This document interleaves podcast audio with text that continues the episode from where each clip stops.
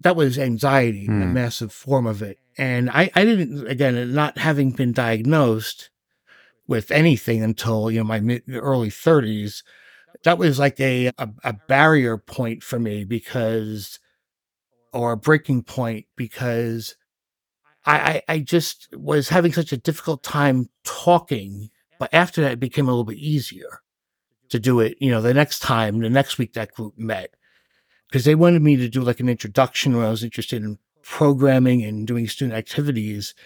And I just had a really, really rough time being able to even just say a sentence Mhm. with regards to that. Hello, welcome to Square Pegs Podcast. In this podcast, we share first-hand experiences of neurodiverse graduate students and faculty members. I'm your sometimes guest host, Lexi Hain. And I'm the host, Ari Zagi. Welcome to today's episode, where we delve into the remarkable journey of Anthony. Anthony is currently a PhD student at Stony Brook University working on protein purification and organic chemistry. He also has a PhD in organic and bioorganic chemistry from Johns Hopkins University. Before starting his second PhD, Anthony was a postdoctoral researcher for two years at the National Cancer Institute, and before that, he was a postdoctoral researcher in Harvard University for two years. Anthony's message is a message of hope and resilience. I really appreciate Anthony's openness to discuss his deeply personal experiences with us. Also, we want to hear your thoughts. What was your biggest takeaway from this episode? If you could leave us a review on Apple Podcasts and let us know, we would really appreciate it. On with this show.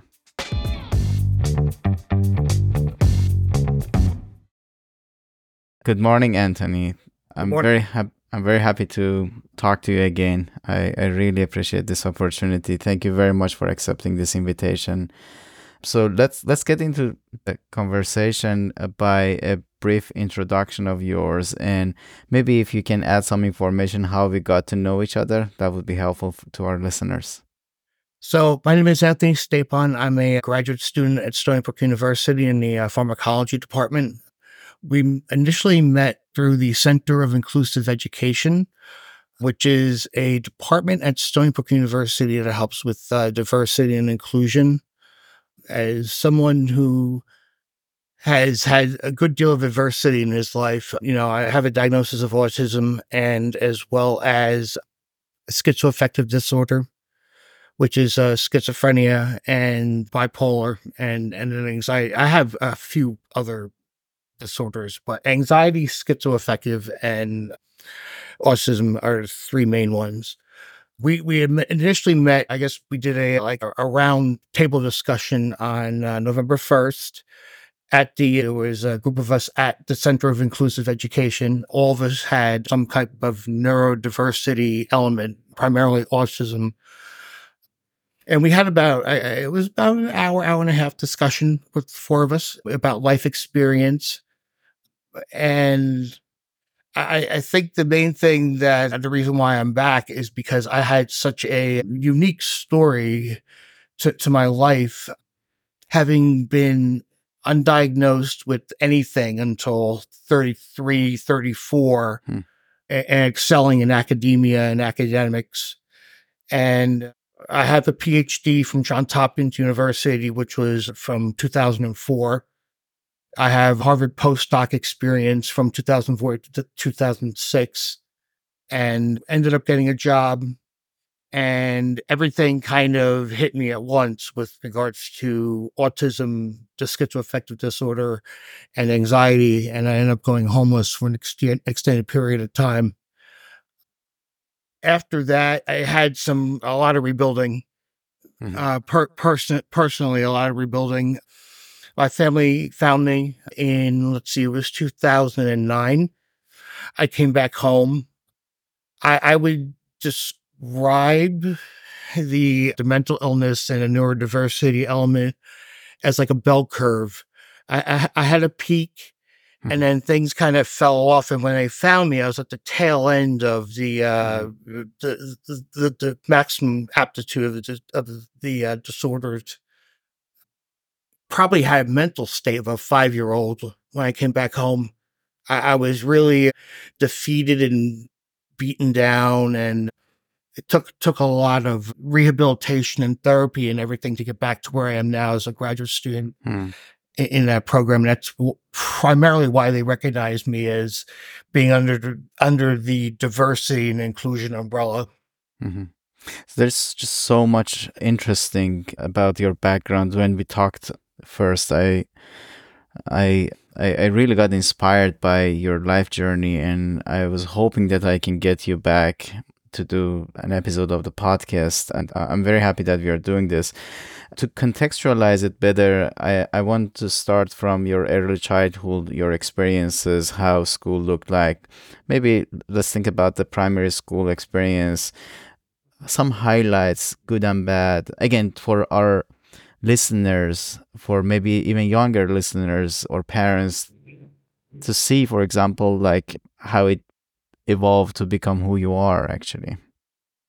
So uh, yeah, I, I was you know not diagnosed, but I was a an oddball kid in, in that I was not part of real groups of other kids. I was bullied in high school primarily, a little bit in in grade school. So that was you know that's a bad you know obviously a bad thing. That was part of my my experience. A positive thing with regards to me growing up, you know, in that age range of grade school and high school, I, I would have to say is like my interest in aptitude and science. hmm Just tell us more about that. I was always drawn into science. You know, astronomy was like my first thing as a as a child. I had a telescope. Mhm. I always was looking at the stars and the planets. High school, I started getting into, you know, the more fine-tuned topics of biology and chemistry, which is kind of where my interest lies now. Mhm. Just anything science in general as a kid. I was, you know, I had a little chemistry set, you know, in grade school, high school. I was always tinkering around with that. Mhm. Were you a loner? Just- yes, I, I did have some friends, but I, I was primarily a loner. In therapy now, this is starting to come out as being very instrumental to how my personality formed. We, we moved around a lot as a family. My parents divorced probably when I was about 8 Mhm.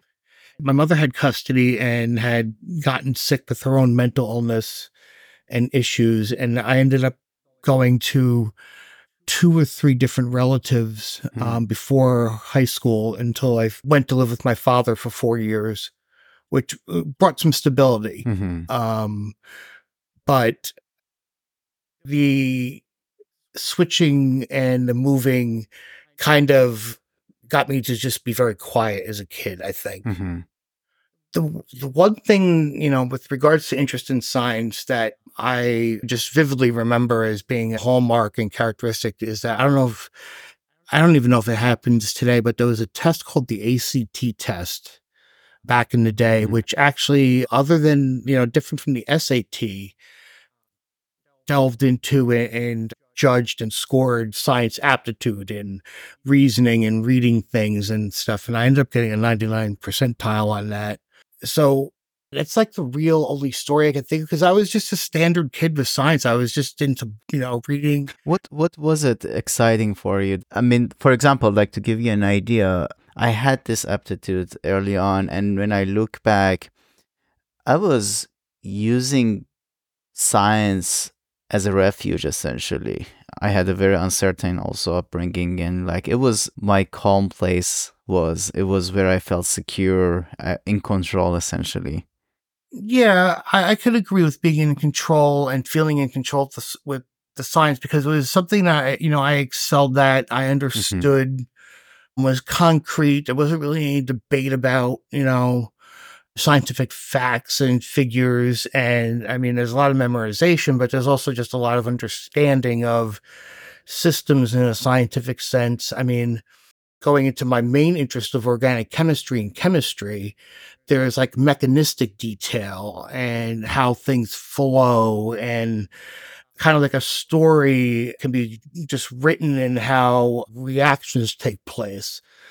But as a kid, I, I just maybe it was just the the fact that it was just always there. Mhm. I, I was good at it. I had interest in broad science.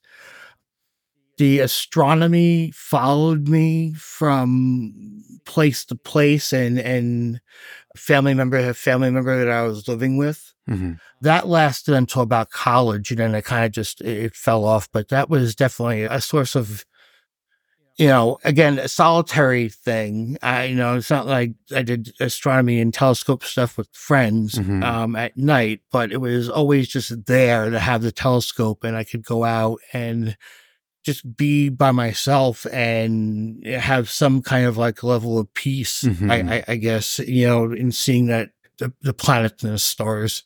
Yeah, it has definitely played a role bringing some order and sensing, making sense of your your your childhood essentially at that point. Was that something that was celebrated or acknowledged by by school? I was, um, I was, do, I was, you know, doing well in classes. So I was encouraged. I can't remember their names. I, there's one professor or one teacher, my AP science teacher, AP chemistry teacher, and chemistry teacher, uh, Mr. McDonald from Sachem High School. I'm sure he's retired now. That encouraged me and was formative in like a college search sense mm-hmm. and fostering, you know, my interest in chemistry. So that that's like a really positive memory with a with like a faculty interaction. Some elements of my family were encouraging, but I, I was so I was such an aloof kid. I was like I was just different. The difference internally with me didn't become a factor in issue until like college. Hmm. But being a kid being different and not being able to process or know that, I, I think, you know, some of my, most of my family, I was the first person in my family to go to college Hmm. on both si- sides of my mother and my father. So there was elements in family members that probably it was just not able to be grasped what college meant and how important it was to me. You know, I'm not faulting anyone with regards to that thinking, but it was like, you know, well, no one ever went to college. Why why do I have to go to college? Because no one in the family ever crossed that academic barrier before. But every, everyone generally was supportive, except for, you know, maybe a little bit of the unknown of like, you know, the college scenario, I guess. hmm So, how was it in the college? How was your experience?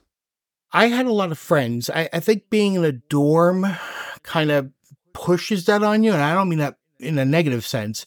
It's just that it's just everyone is looking to make friendships in, in a college dorm, especially when you're a freshman. And I'm friends with, although I may not talk with them regularly, but like Facebook and I'm in touch and we're, we're, you know, from college and stuff like that. But I, that's when I began to realize that there was something internally with me that was a little a little bit different. hmm In what sense? I, I just had difficulty with social relationships, both with regards to friendships and being able to be around. And this is a major factor even to, to, to today with you know my interactions, but being able to be around social elements for an extended period of time or small talk Mhm. or being able to just just to hold hold on to friends. Hmm because it's almost like you know well you know come the aloofness that can come o- come across as being not interested in a friendship hmm or not possessing an interest in maintaining a friendship. Because it's like I have like a like a social battery and I know a lot of people with Mhm. autism have this as well that if that battery gets drained or anything you just need to be by yourself essentially at some point and shut the door and because I used to be I'd be very quiet. You know, I would have a group of friends over on, you know, five feet away from me. I'd be by myself. hmm And I, I'm just, there was just a lot of, a lot of difficulty with social stuff in college. hmm How about academics? Academics, I excelled at. Okay. Um, again, the science, you know, I was a biochemistry major at Pace University in Westchester County. Mhm. I mean, I had a I had a field day in college. To be honest with you, for the most part, I was heavily active in student activities. as were a lot of my friends. Mhm. But I do remember the first time that I expressed an interest in getting involved in, because I was involved with a couple things in high school too. Uh, like pottery club was, I think, the one thing that I was, you know, I was doing pottery at some point. But there was a programming committee in college, and uh, the the resident assistant suggested I go to their meeting, and I, I did. And this is the first time I'm speaking in front of a group of people in college. Mhm. You know, I'm maybe there for two months into the semester, and I was stammering my speech. And in retrospect, that's that was anxiety, a Hmm. massive form of it. And I, I didn't again, not having been diagnosed with anything until you know my mid early 30s, that was like a, a a barrier point for me because or a breaking point because I, I I just was having such a difficult time talking. But after that, it became a little bit easier to do it. You know, the next time, the next week that group met, because they wanted me to do like an introduction where I was interested in programming and doing student activities. And I just had a really, really rough time being able to even just say a sentence Mhm. with regards to that.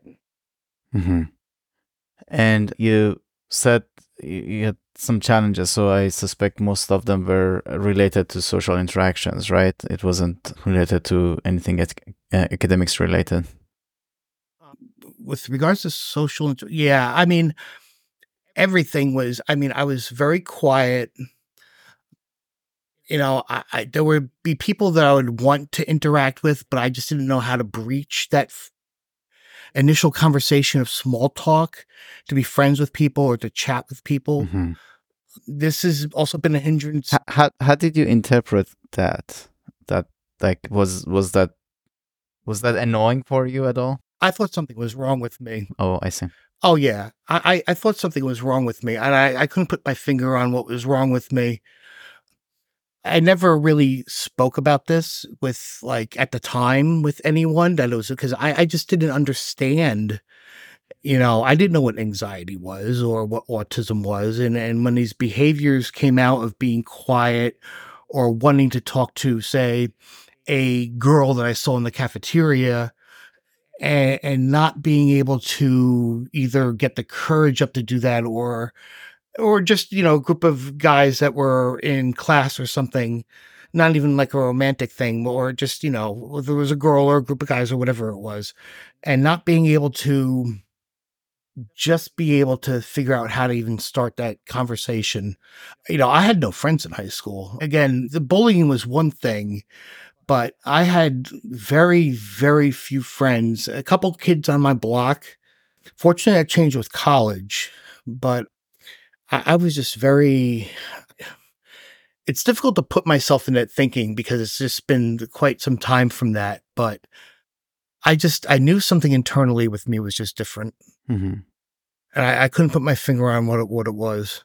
I think our listeners would be interested to know a little bit about your experience with bullying also and how what the impact of that was on at back then and also even now if you can isolate it one of the things that I I guess I did because the bullying and the lack of friends, the internet just started mm-hmm. about the time that I was in high school, like AOL. I was online a lot. I was into computer games, Hmm. things that were more or less, you know, solitary activities because there wasn't online gaming, but it was just, you know, you had the discs and you had Yeah. to swap the discs out in the old computers. And I was playing like flight simulators primarily. I didn't really have an interest in aviation, but I just had, you know, a computer that, and I just played what I could because the, you know, the requirements for gaming back then was just, you know, stringent, I guess, with regards to graphics and things. But mm-hmm. mo most games were 16 or 32 colors back then. I mean, I was I was on the PC. I uh-huh. think my favorite game was F. I think it was called F-19 Stealth Fighter. And I, you know, I liked it because you could, you know, stealth into, you know, Cold War scenarios against Russia, or you do be have the actual wartime scenario. You could, uh-huh. you know, I, I, I spend a lot of time online. I, you know, helping people either in like mental health or autism communities, but the gaming has definitely attracts, I think, people with autism or mental health issues is a means to help cope and escape from reality and have some, you know, enjoyable downtime. It's something that, you know, I'm going to be pushing 50 in a couple years and I'm still gaming, but I know Mm-hmm. people who are in their 80s gaming and I know people with, you know, several different types of mental health challenges or autism and and they're so into the gaming aspect. Isn't that a time It- sink it's for you? now. I mean, like these headphones, it, it is a time sink. Something I spend at least a couple hours a day, but I'm not intense in the gaming. I'm I'm there more Mhm. for the social aspect in a way. Um, I, I I do play a little bit. You know, maybe maybe out of the you know I'm online constantly. You know, when I usually get home if I'm not running errands. So I'm there for the social aspect. I may play a fraction of the time, but it's the chatting on Discord and and the voice chats and rating and all that stuff that I, think it helps an aspect, a segment of the population that has social difficulties to actually be social. And then the AOL. I was on message boards at the time. You know, I one of my favorite shows was Star Trek Next Generation, but I didn't know that when the show came out in 80, 89. It wasn't until three or four seasons in that I was homesick from work. I was working at a family business on the weekends and I was homesick and I caught an episode of I think the fourth season or something. And then I just started watching constantly. And and Star Trek became an avenue for me to like almost connect with the science in a way and Mm. technology and, and the the idea that you know things would just be better in the future. Um, what was the family business? that was a, a beverage store. So so, soda, beer. My cousin owned it, so I, I was just working there on the weekends. I, I lived about, I guess, maybe thirty miles away, and with school and everything, it wasn't anything I could get access to. So during the summer, I would, you know, work there, you know, almost daily, five days a week, and then the weekends during during the school year. You know, after I was about sixteen or so, that started and lasted until uh, until my later years of college when I was home. Going back to the bully experience, if you can tell us, I mean, some incidents that stood with you, how long it took, and again, any of the impact that the impact back then, and also if there are some lingering effects now. Yeah. So, uh, with regards to the bullying experience, I, it was mainly on the school bus, Mhm. if I remember correctly, with most of these incidences. And I don't know if it's because the driver, you know, I was in the middle of the back of the bus, but I had stuff thrown in my hair. Mhm. I may have been punched once or twice on the bus. I was definitely followed off the bus one day and someone punched me and I kind of ran home and it was following me home. And when I got home, my father, I was living with my father at the time and my father's roommate, because they were, you know, splitting the rent on the house. I told him what happened and he ended up calling the police because I, I think I had swelling or something. I, but anyway, there was, I, I know the cops went to the person who was bullying me, but there was no cut or anything, so they didn't really pursue it any further. But and in school, I was just I don't really remember specifics, but I, you know, it was verbal Mhm. stuff in school because it wasn't really, you know, school back then. You didn't really fight Yeah. or anything in, in during, you know, class hours or anything. But I was teased, you know, I was also overweight by a lot until I was around 17 or 18 when I just, just decided to start jogging one day. And I really became Forrest Gump. Mm. I, I, I, you know, running was a thing. And I, I'm starting to lose weight now because as we get into this, you know, my story, I did become addicted to alcohol. And then, you know, I, I switched that off for caffeine. And lately I, it was food. So we realized I was addicted to food. So I, I actually cut back on, on the eating bit too. But So you you finished your college and then you went to grad school, right? How was your Yeah. experience doing your grad school? First first PhD and masters um, also. fi- Yeah, master's and a PhD. Finished college. I ended up finishing college at the top of my class. I was g- given an award by the board of trustees. Wow. And that was like a highlight. And I was something I was working towards, I guess, as some means of feeling better about myself. I mean, these student activities, you know, kind of made me feel like I was accomplishing something. Mhm. Um, and that carried on through graduate school. Graduate school was a little bit more of a difficult time because it was a little bit more intense academically. I, I, just had to spend a lot more time focused on studies in the first year.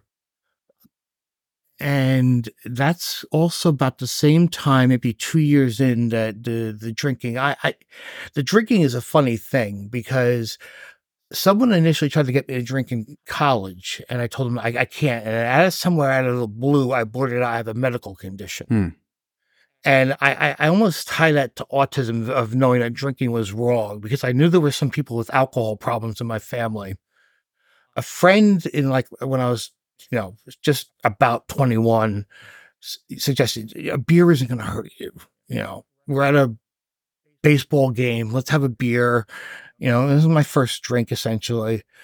And it, it exploded, uh, you know, d- drinking till it became a massive problem when I was up at Harvard and, and, and increased all throughout my graduate studies. Was it some sort of self medication in response It- to the anxiety? I mean, at, the, at least the beginning of it. the drinking typically is a form of i mean if you're an alcoholic you're you're medicating something Mhm. usually and there's another uh, saying with regards to drinking and, and alcoholism is that your thinking was distorted even before you started drinking and internally my thinking was not right um What was it? well i just i, I had self-esteem issues Okay. I had the the undiagnosed bipolar at the time, and undiagnosed autism and undiagnosed anxiety, and all three of them pounded me to like a, a zero net self worth. Despite doing so well academically. So well, uh, you know, and I, I think the reason why I did so well academically, and even with the the the student activities that I was involved with, was because it gave me a form of self worth. I Okay. guess that I just didn't have, I didn't have back then internally, and I could never find a source of self worth. That it gave me a sense of purpose in a way. Graduate school, just going back to the graduate school, I, I, I excelled again. You know, did very well in graduate school, but the friends kind of fell off. I, I had lab mates, but because I was living in an apartment building now and not a dorm, and the drinking picked up, hmm you know, my internal pri- my internal priorities changed from trying to make friends to when was I going to be drinking next. Even even during the grad school when you were when, when you were finishing, or it Oh, was after you like finished. the latter part. Well, no, I, I started drinking probably around 21 and I was in grad school till about 29. Oh, okay. It was a progression. I see. You know, the standard alcoholic progression of drinking It starts out, you know, it ends up being helpful. You know, a lot of alcoholics will say that their drinking at the beginning was helpful with regards to their mental state, that it worked as a self medication. How did you feel? Initially, I was fine. I, I felt good about myself, social lubricant type thing. I was socializing a little bit more. Mhm. I was involved with the student government in graduate school. So I was kind of, you know, all over the place. And then there was a switch in which I then kind of became a lot more withdrawn as time going on. I was still academically successful, but the the switch from being with friends was not as much as a priority as it was to when I was going to be drinking again or drinking with friends, let's say. hmm And ever like early on, did you ever think that it's wrong or or you're losing control or it's excessive? Anything? Uh, how long did it take for you to realize that there is a problem? It took about a good eight to nine years Wow. when when it was a problem and I never noticed the thing with addiction is internally you can never pick this stuff up until it's like too late. You're either completely engulfed. I mean, it's eh, it's all the same: food, caffeine, drugs, alcohol, gambling. Until you are neck deep in it, and you want to try to quit, but you can't because you're addicted. And people, you know, I had this conversation with maybe family or something that didn't understand addiction too well, and it's like I wanted to stop but I couldn't. I was at the, you know, the liquor store and, you know, buying more alcohol. And it's like, well, why don't you just not go to the liquor store? And it, that's not a thing that you can do Mm. mentally because you just, you need it. And until, you know, a circumstance occurs that either you are drunk in the street in the gutter and you no longer can purchase it or you can no longer procure it or you have some kind of mental clarity and it breaks the cycle Wow. and that's kind of what happened with me when i was in my postdoc So going back to your because it just like it's very interesting, and I suspect the reason I'm staying um, on this line of questioning is is I suspect that there are other students that they are using substances to to control their anxiety, to improve their self image, to cope with something, you know. So do you have any anything that they can think about that is an alarm or a flag that they have to pay attention to that you could you could pay attention to? If you have a diagnosis of i would say primarily the, the about you know autism can be a thing because of the repetition you know you- it may sound weird but you start drinking nightly and it could be you know i, I like my schedules and, and my my routines. And I, I don't know back then what element of my personality could have been bipolar you know it could have been the autism it could have been the could have been the anxiety it could have been all three. But i just started getting into a routine where i was just drinking eh, i, I guess i was getting addicted at that point. And i just didn't i wasn't aware of it. I knew i knew we had a problem with alcohol in the family. I didn't think it would happen to me. Why did you think that way well, because I, you know, I was in school and yeah, I was so sm- yeah, I was Mhm. smart. I, I was always in control of myself in a way. My upbringing as a child, because of the lack of control around me, I, I tended to control myself. It, it, it's come out in therapy recently as a response that I would control my emotions or my behaviors and, and be very quiet and, and, and alone and solitary. But and the- the sneaky thing with the alcohol is that it just it's pervasive especially if you have a mental illness or neurodiversity diagnosis that it can just take off on you when you least expect it. Hmm. yeah. I, I, the, the you know addiction aspect of at it. at some point i mean like it was not to a concerning extent but i personally realized that actually the reason i'm drinking is not just to relax or have fun it is my anxiety is very high you know so i couldn't even define anxiety until 10 10 12 years ago that's very interesting you say that I yeah, I, I knew I, I mean I knew anxiety was a thing. I didn't think it bothered me. Like I said, there was something internally wrong with me that I thought, but I couldn't figure out what it was because I didn't know ex- what anxiety was or the actual definition of it, or if it applied to me. Because no one ever told me "Uh, you have an anxiety problem. I never presented one really, or if I did, no one ever said, you know, this is anxiety or this is autism Mhm. behavior until way, way later after I was homeless and had gotten sick that did that conversation ever take place. I, I eh, someone could have told me I had these things perhaps in my early 20s, but would I believe them? I, I don't know. Mhm. Probably not.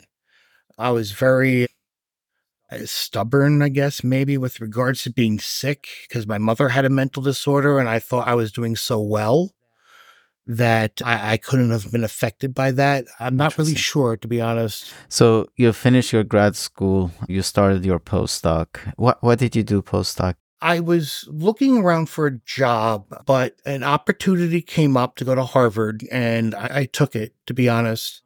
And I think with regards to my uh, wanting to excel in academia, that when Harvard showed up as an opportunity, I just, I Yeah. Stopped the job search and took the opportunity to do a postdoc at Harvard. And that is I cannot say, and nothing against Harvard or, or who I was working for, but I did not have a good time up there because of the alcohol issue was roaring its head, the internal struggle that I was having, the mental illness may have started to propagate and progress a little bit further because I was now 30, Mhm. 29, 30 when I was up there and things just really really went out of went out of whack especially after i left there hmm i mean i could talk a little bit more about um Yeah, yeah, yeah. Uh, it's important for us to form a clear picture how how it looked like, you know, some to, to be, uh, be able to visualize it. But harvard is a place that can break people. You may be the top student you know in your department or in your graduate school or whatever it is but once you get all the top people in a single place Mm, it can quickly break down, you know, or it can quickly break a person, really. I had the drinking aspect, things were getting out of control over those two years for me with regards to the drinking. My self esteem was in the toilet. I, I mean, being bipolar, you know, I'm at Harvard, I'm on top of the world, but internally I am yeah. worthless, you know, and having to deal with that thinking and not being diagnosed with anything, it's turmoil.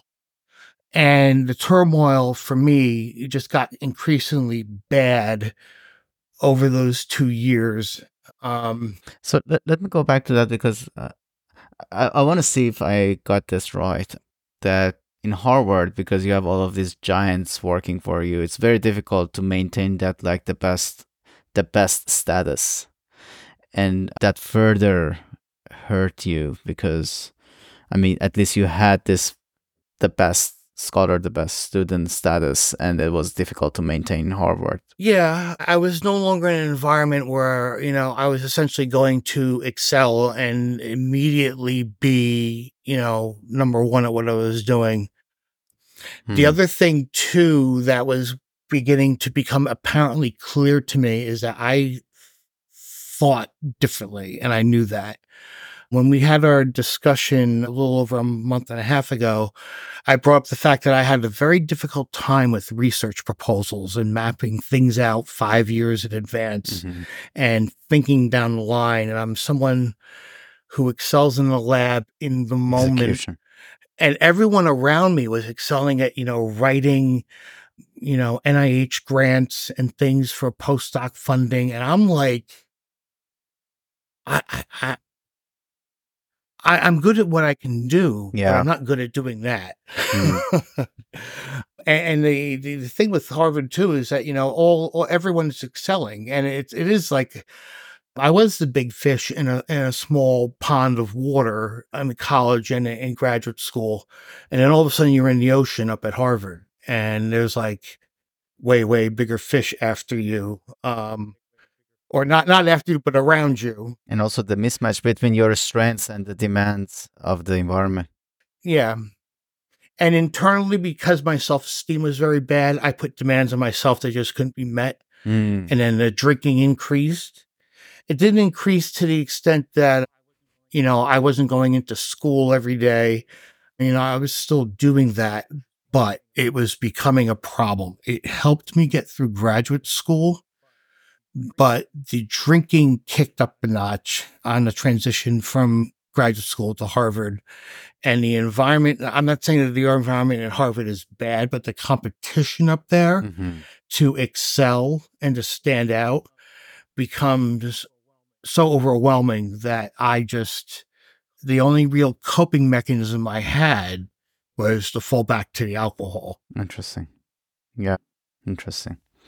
And you know, like I, I get emails from parents that they have brilliant high school kids, neurodiverse, ADHD, autism. They're thinking about college, and sometimes they are thinking about big name schools. And generally, again, like I will, I, I try to be extremely careful giving suggestion advices because they're they're very contextual. I mean, these situations, and but I generally suggest like like a place that is less competitive might be a better place for non-traditional learners and thinkers. A place that they can be seen. Their skills can be seen and acknowledged. So and you know i think this this your experience in harvard is a is is aligned with what i was thinking about like going to a place that there is some identity issues then. I mean like i was always the top of in top of my class and now struggling to to be seen you know? So and that that really exasperates uh, underlying issues that may exist. Oh definitely. To kind of I, I, guess transition a little bit because harvard you know i was there for only two years so it was a very it was a, a brief period of time and i do have like a publication. I did eh, actually get stuff going up there but my my boss knew and i was not like ashamed of the drinking. I was actually kind of proud of it in a way. And but at a certain point i knew i had to quit. And that's when the addiction element kicked in and i couldn't quit. And i started doing a job search and it just wasn't panning out until i found something at the national cancer institute mm-hmm.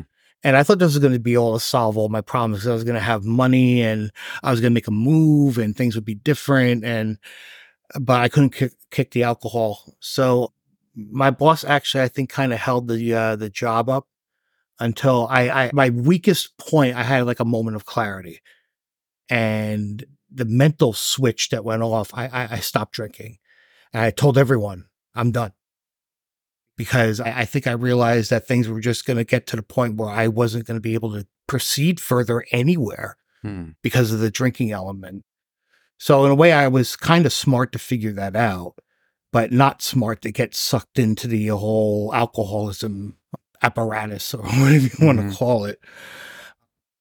So you so know, you my boss, job? Yeah, I did take the job at the National Cancer Institute. I moved to Frederick, Maryland, and that is when the next phase of really everything started because after I had stopped drinking, it was about two years, a year and a half that I was on a slow mental illness decline.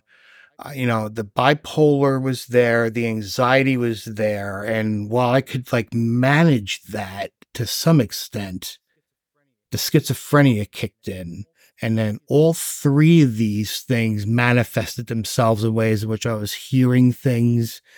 I got delusional. I was seeing things and I wasn't able to maintain the job. I, I was escorted out of the building because I was yelling at, at like voices wow.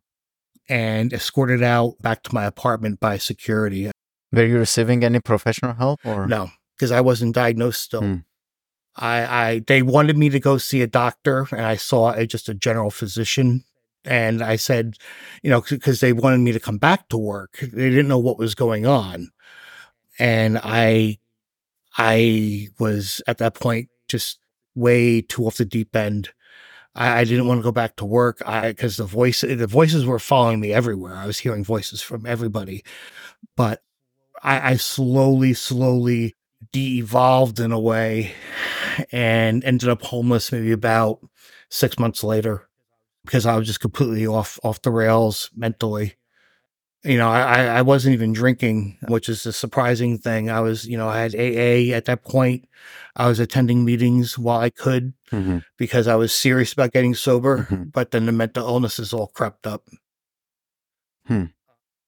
Which was which was a scary time for me. I I stopped paying rent. I got an eviction notice. I eventually left the apartment, stayed with an AA friend for a few weeks, but I wasn't I was too afraid of anything. I couldn't I couldn't do anything. I, I at that point I didn't have the mental capacity to handle life's tasks at all. Hmm. You know, paying bills or handling anything. And I, I slowly, after three weeks of living with the AA friend, he asked me to leave because I wasn't doing anything. I was just kind of just hanging out. And I, I slowly was getting terrified of everything. And I, I did end up being homeless on the, on the street between shelters and the woods. You know, I was on my own at that point. I'm- I'm sure for a lot of us, it is difficult to get a clear grasp of that. I'm I'm even finding it difficult to ask the right questions. And believe me i mean i have a lot of questions typically but and it's not that i want to be respectful or things like that. It's just like the context is so unfamiliar and foreign to me. So maybe maybe what i can do is like just help us understand it better Uh, I when I f- first left Harvard and I made a commitment to stop drinking because that's when I put the pieces together that I was not going to be able to find a job. I was telling people that I was going to stop, and I, did, and I stopped. Afterwards, I, I was in like a mental fog for a few weeks. Like my brain, all the alcohol went away, and then there was nothing.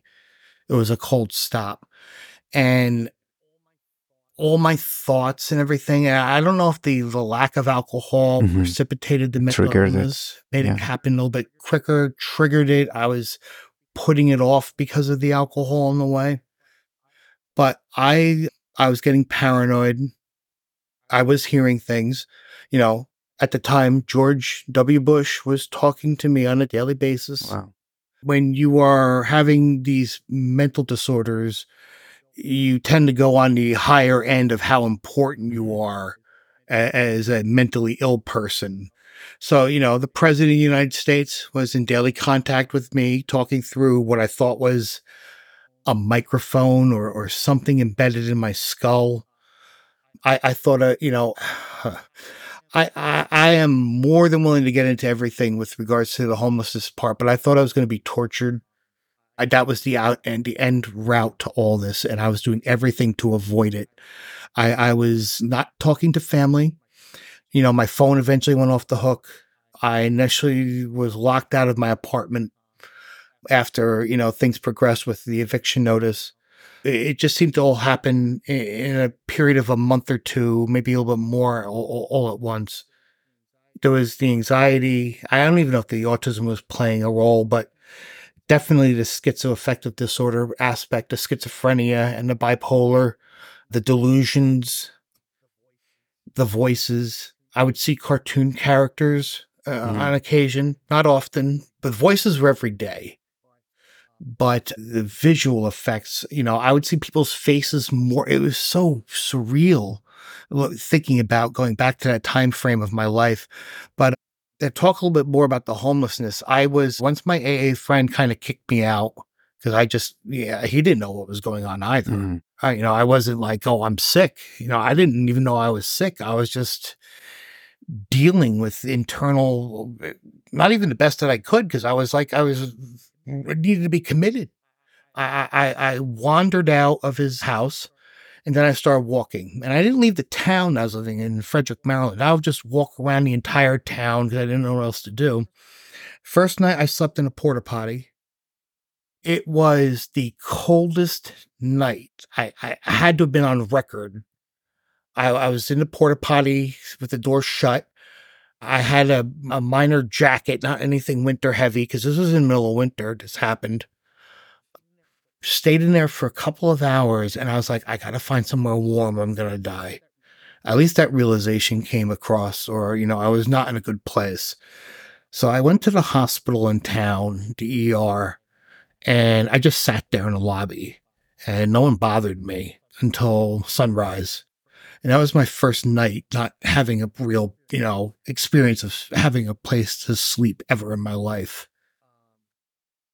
At this point, did you ever go look back and think about the the glamorous ride you had, or you never bothered by that kind of idea of past. I didn't even know what I didn't know what was going on with me. I I mean I knew I knew that you know I had accomplished all this stuff, but I was delusional to the point that I thought I was going I was being hunted both by my family, by the police, and just by I, just anyone in general. I, I I thought I was a target Wow. in a way. I had a God complex. I'll be, I, I was deathly afraid to admit this for several, several years.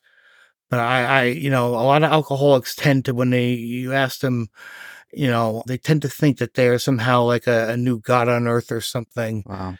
And I, I thought that literally was my case because of, I'm not saying the AA thing put that thought into my head. I mean, it could have, but I was off the rails with regards to mental state. I, I the next seven, Were you talking to, to anyone? Were you in contact? Did you have any friend or any? No, I didn't have anything at that point. I was in touch with family, you know, for the first year and some friends for the first year I was in Frederick, Maryland. But then, you know, the phone got disconnected. I, I became fearful because I thought my family was looking to hurt me. I, I literally thought that they were going to be part of the torture that I was going to have to, you know, physical torture if I got caught or captured. I slipped in and out of homeless shelters. Sometimes I was too afraid to go to them Mhm. and slept out outside. I, I I stole a winter jacket at one point and had that for warmth so I could sleep outside at night. It, it it was it was crazy. I mean, I, I I had at least a meal a day because of a local soup kitchen. I didn't move out of the Frederick City radius. Essentially, I mean, well, maybe the Mhm. county I kind of maybe walked into, but between Frederick City and Frederick County, I, I kind of just walked around. You know, I, I heard my dad talking to me. I heard my aunt you know, and it was all negative things that they Mhm. were saying. I heard George Bush talking to me. Barack Obama was the next person to be elected, so he was talking to me at some point. And and this proceeded on this this mental degradation or de- de- degraded state for mm, over half a year. Wow. And then uh, my family eventually found me. They weren't aware of anything with re- with regards to the shelter and being aware of my mental state. They weren't aware of anything concerning me. I got into the shelter because I still had my wallet. I had a license. I had a address to where I used to live, and that's what I needed to get in every night. Some nights I did go there. Some nights I was too afraid to go there. Um, I, I, I can't put any reason on it because I was not I was not a clear thinking individual as to Yeah. when or where No. I would go to the shelter or when or where I'd sleep out in the woods. I wasn't living in the woods. I just want to clarify. I didn't have a tent. You know, I wasn't camping, you know, or, or housed in the in the woods. I I was primarily in the shelter, sleeping every night.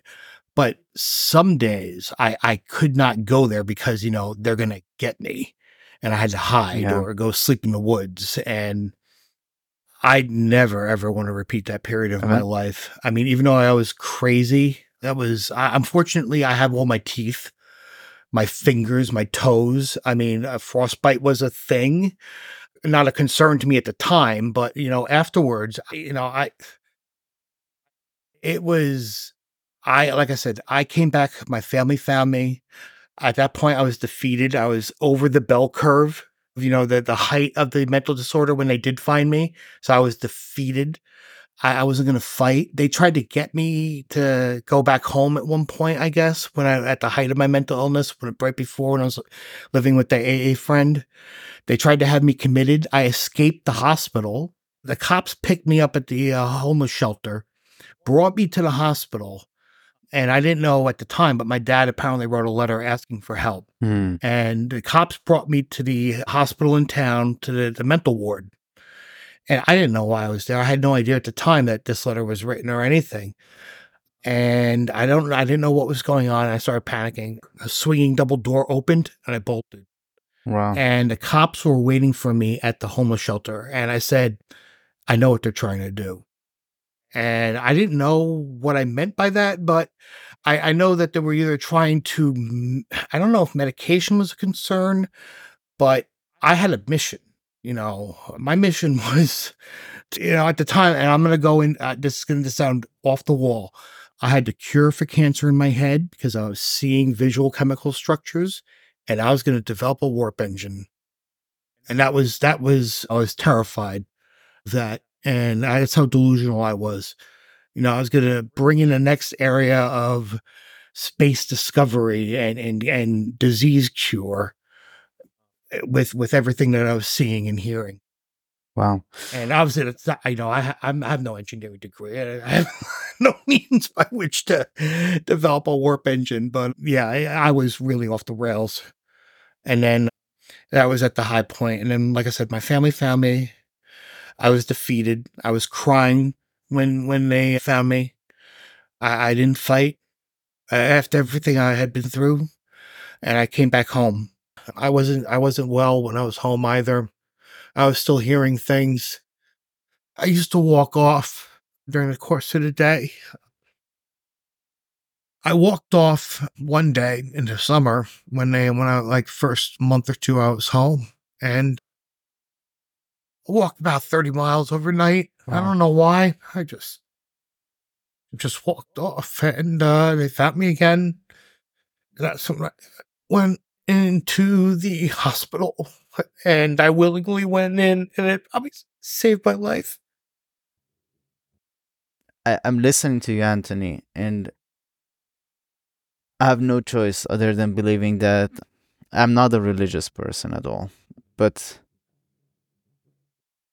all of this is serving a purpose. And like part of it is just like you just pay forward, go through it, and use your platform uh, where you are, your voice to to help others. And and what you're Yeah. doing in this podcast is definitely toward that. And i i'm i'm humble uh, to to be part of this actually.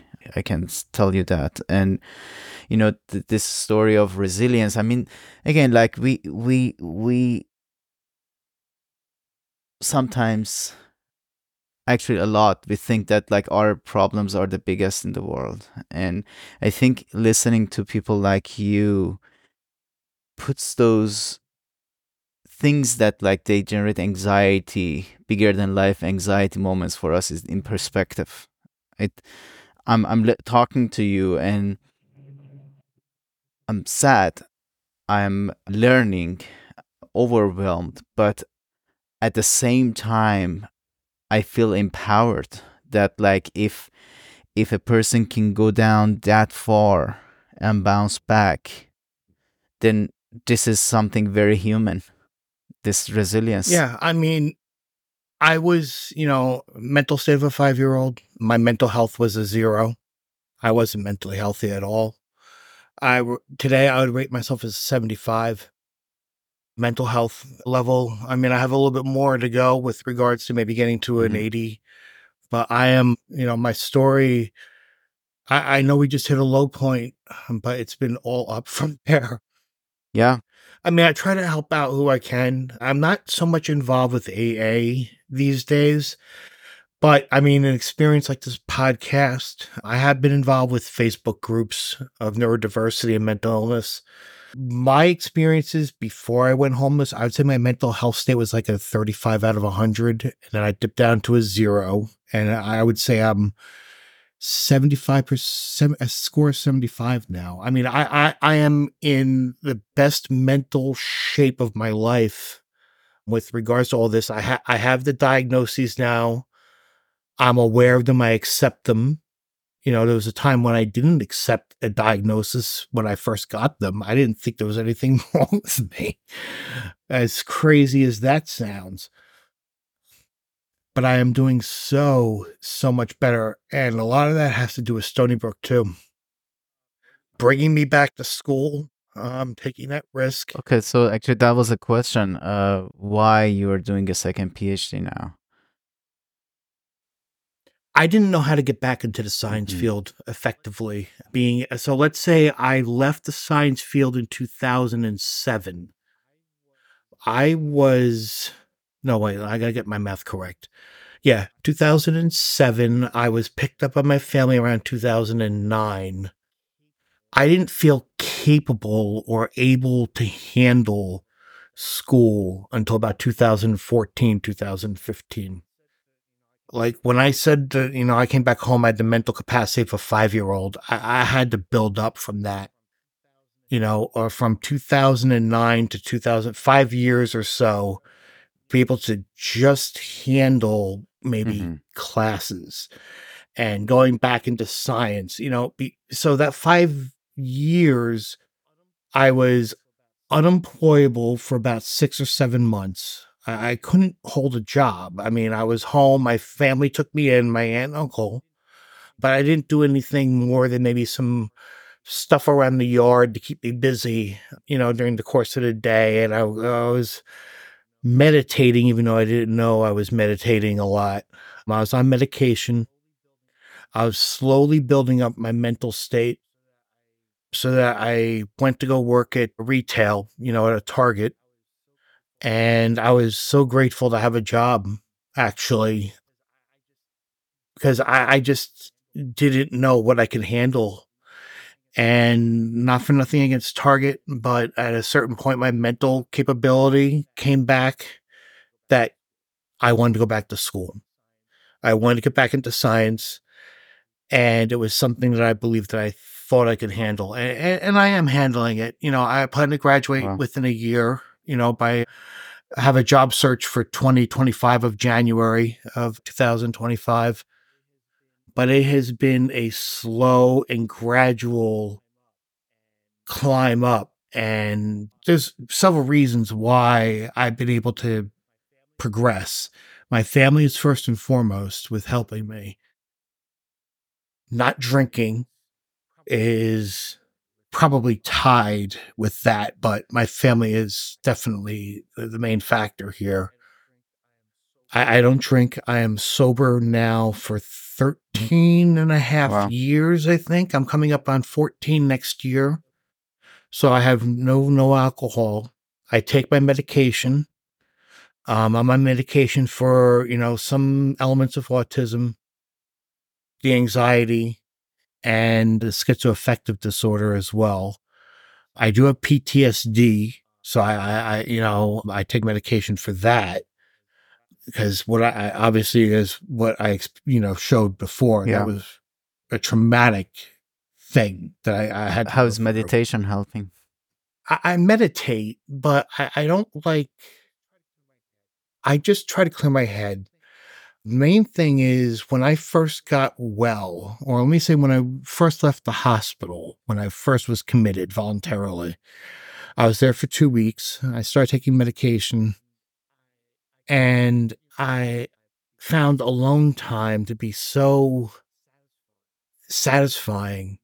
I was manic in college and, and graduate school. I had to have been to have all that energy to do all those things. Today, I, I, I've essentially purged myself because of meditation and, and sitting out. You know, I live on a, a farm property. So when I came back home, I was sitting for hours of the day, you know, on the lawn, trying to process what I've been through and and purging out intrusive thoughts and rushing thoughts and mm-hmm. thoughts that come from nowhere and I, my mind is primarily like Nice. clean today. You know I, I don't have things coming from me from every single angle. You know I, I still have autistic behaviors. I love to do my shopping routines. I have routines. I have schedules really into that the this the schizophrenia i don't hear voices anymore i don't see things anymore. That subsided hopefully that never ever comes back because of the medication. Do you think you will notice that if it comes back, or it's going to be so real that i am hoping. It, it is a serious concern for me looking to find a job that i may have to move away from home home is such a familiar element to me that I think it stabilizes my personality. It stabilizes my mental health. You know, nowadays there Um, are so many possibilities to work remotely or like I, I'm confident you will find something that does doesn't require you. Yeah, Yeah. I, I mean, I'm not, I'm not, yeah, I'm not overly concerned about the job because I'm still Yeah. a little further away from that. But uh, my main concern is I don't want to move. Like I'm an East Coast person, so moving me to California may not Then be good for my mental health and could cause a relapse. Yeah. Eh, then I, yeah, I'm not going to go. So I am, I'm actively going to be looking at places around the country where I know I have family and support. I, I have to credit an organization called the Family Service League out here on Long Island. I don't think they're outside of Long Island, but they have been instrumental with regards to helping me with therapy and psychiatric stuff in, my recovery with regards to just, you know, everything with medication and the therapy and everything. I, I like I said, I am so, so blessed to be where I am today with regards to my growth and it's it's support systems it's not drinking it's taking the medication it, it's family support stony brook support I, I i would just not be where i am if it wasn't for all those things This is this is all amazing and I have all the reasons to believe that things will will get gradually even better. And and and I have reasons to say that. It's not just for you to feel good because now that you have started participating in many cool activities like this, I mean the the meeting that we had a month ago or or this podcast, this means that like you are internally you feel powerful enough that you can extend your hand to help others, you know. So so that, Oh, that yes. that's a great indication that things are moving in the right direction.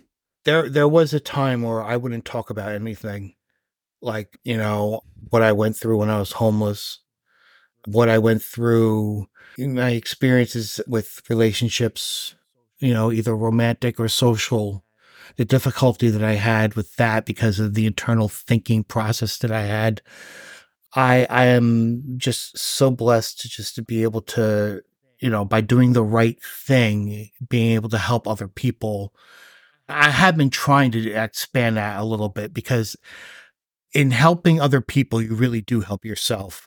That is that is I've said that over and over in this podcast. At some point the line between them becomes so blurry that you don't even know whom you're helping. Is it just like am I doing it because of my so sometimes I think it is just is it because of me or because of others. I mean because you you see that effect. You're trying to help others meaningfully and you get the benefit from that. And it's interesting. I mean, I know diagnoses for various things are much easier to get these days. Yeah. You know, when you're younger, you have to, I mean, there are signs, and even though the individual in question may not agree or, or accept the diagnosis, but at least family can be aware. You know, my family had no idea I was going homeless until probably I, I went homeless. I I wasn't really that communicative and I- I'm sure they thought something was up, but then when I kind of disappeared off the grid, and until they found me, you know, half a year, six, seven months later, or whatever it was, it just, I, I don't want anyone to go through that. I, I really don't. It's not, uh, not that it's not necessary, but it's so painful to, and, and you know, fortunately, I, I don't harbor any anger at anyone. You know, this is a life experience for me, and I'm so much better off for it. But it was so, so devastating. And it's for it's so un unfair for me to say that, and I understand that. I acknowledge that. That you couldn't do the things that you are doing now without that painful experience.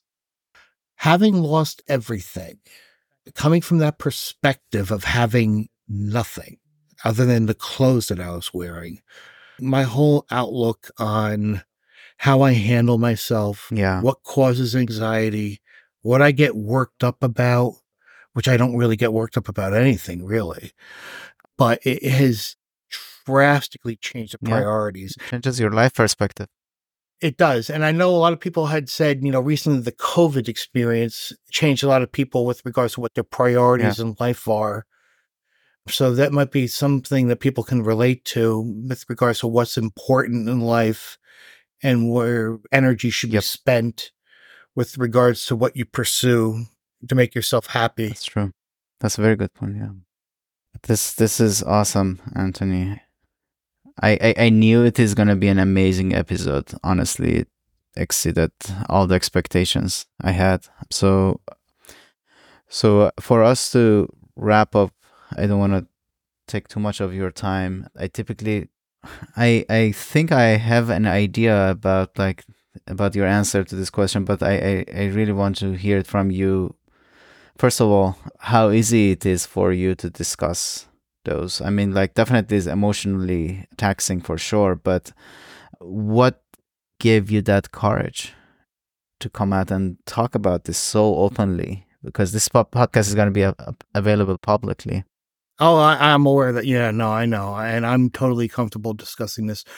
I mean, a lot of people have, you know, that made that I know that may hear this will know of this information, but I am open about it because, you know, one, this is a disability, you know, the, the autism can be is seen as a disability as well as a schizoaffective. So I, I'm going to be dealing with this for the rest of my life in some form or another. And having been so closed up for so many years to not being able to talk about you know why i thought i was different or something. I mean this is people should feel comfortable talking about this stuff. There shouldn't be any kind of prejudice or bias or stigma. That's the word i'm looking for stigma. There shouldn't be because if you don't talk about this you know or or you know if you see a family member who may be going through this and they're not diagnosed it just to try to have an intervention or, or something to help them out to understand you know how alone they may feel because they're different you know they feel different to normal people. I, I think it's so important to have this discussion so that you know someone doesn't have to go through what i went through or you know takes you know some inspiration from the fact that you know I, I went from having you know I you know everything essentially and then to lose it all and then to rebuild back up even when I was back doing the student activities, I there's some element of me that had you know some kind of uh, community service Mhm. element, and because of the disability and you know school is taxing, Yes. you know, and f- graduate school is. okay, you know, Fortunately, I am handling it pretty well, but my ability to do community service and things that I would like to do, there's only so much time and energy I have in the course of a day.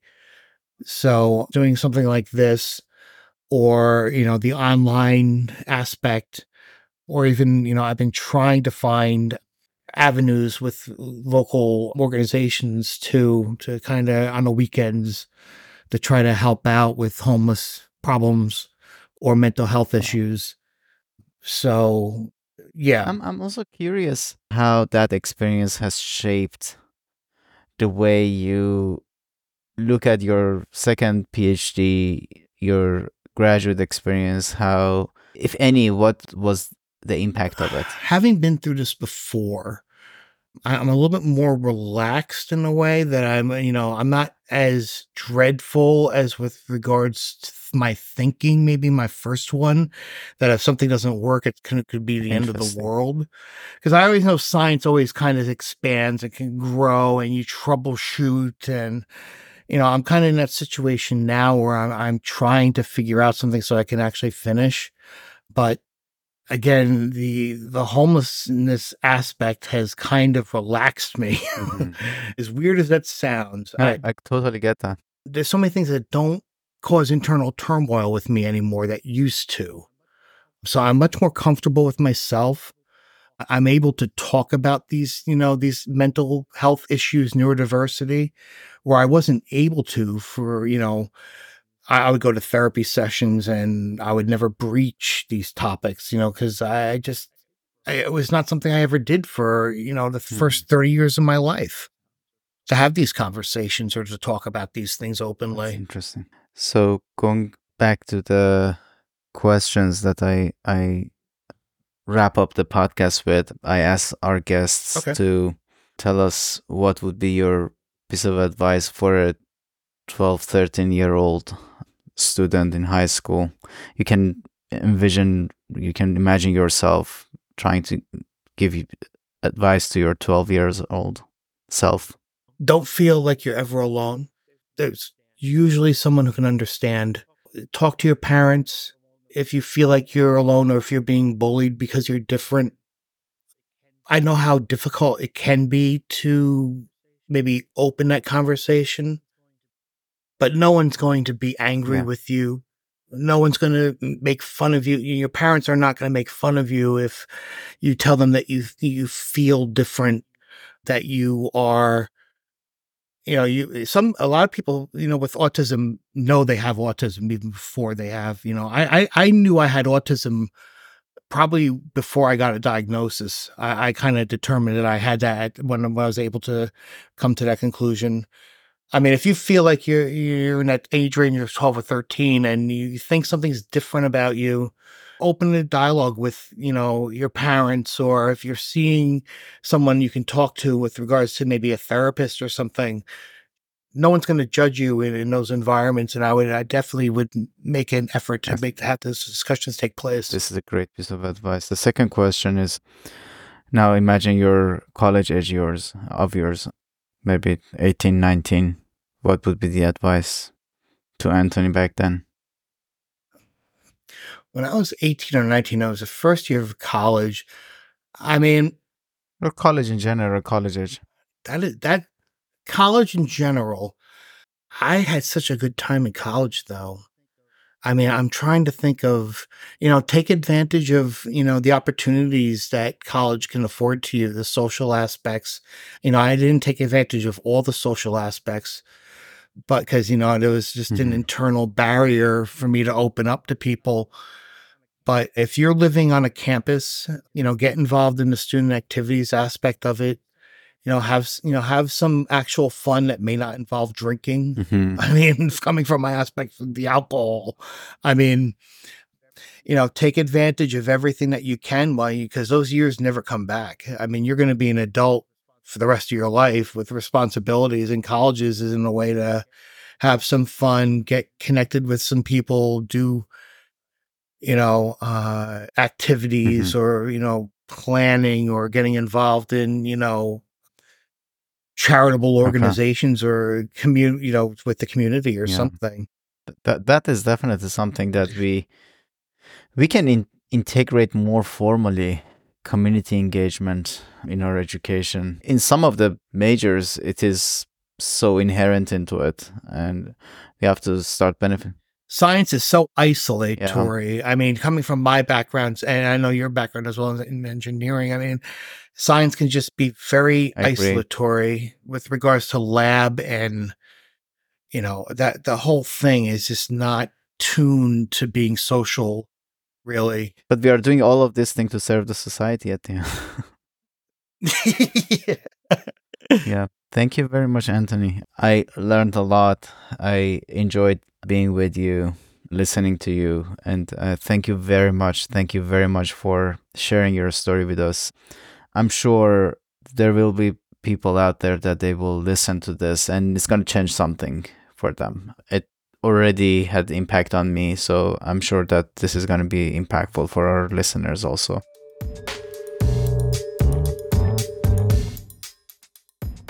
Thank you for listening to SquarePegs. We hope you enjoyed this episode. Our podcast aims to raise awareness around neurodiversity, advocating for inclusive educational methods, and enhancing belonging for all students. We would love to hear your feedback. Leave a review on Apple Podcasts and share your biggest takeaways from this episode. Your reviews and feedback helps us improve. You can also leave us a message at squarepegspodcast.com and we might feature it on the show. Thank you for being a part of the SquarePegs community.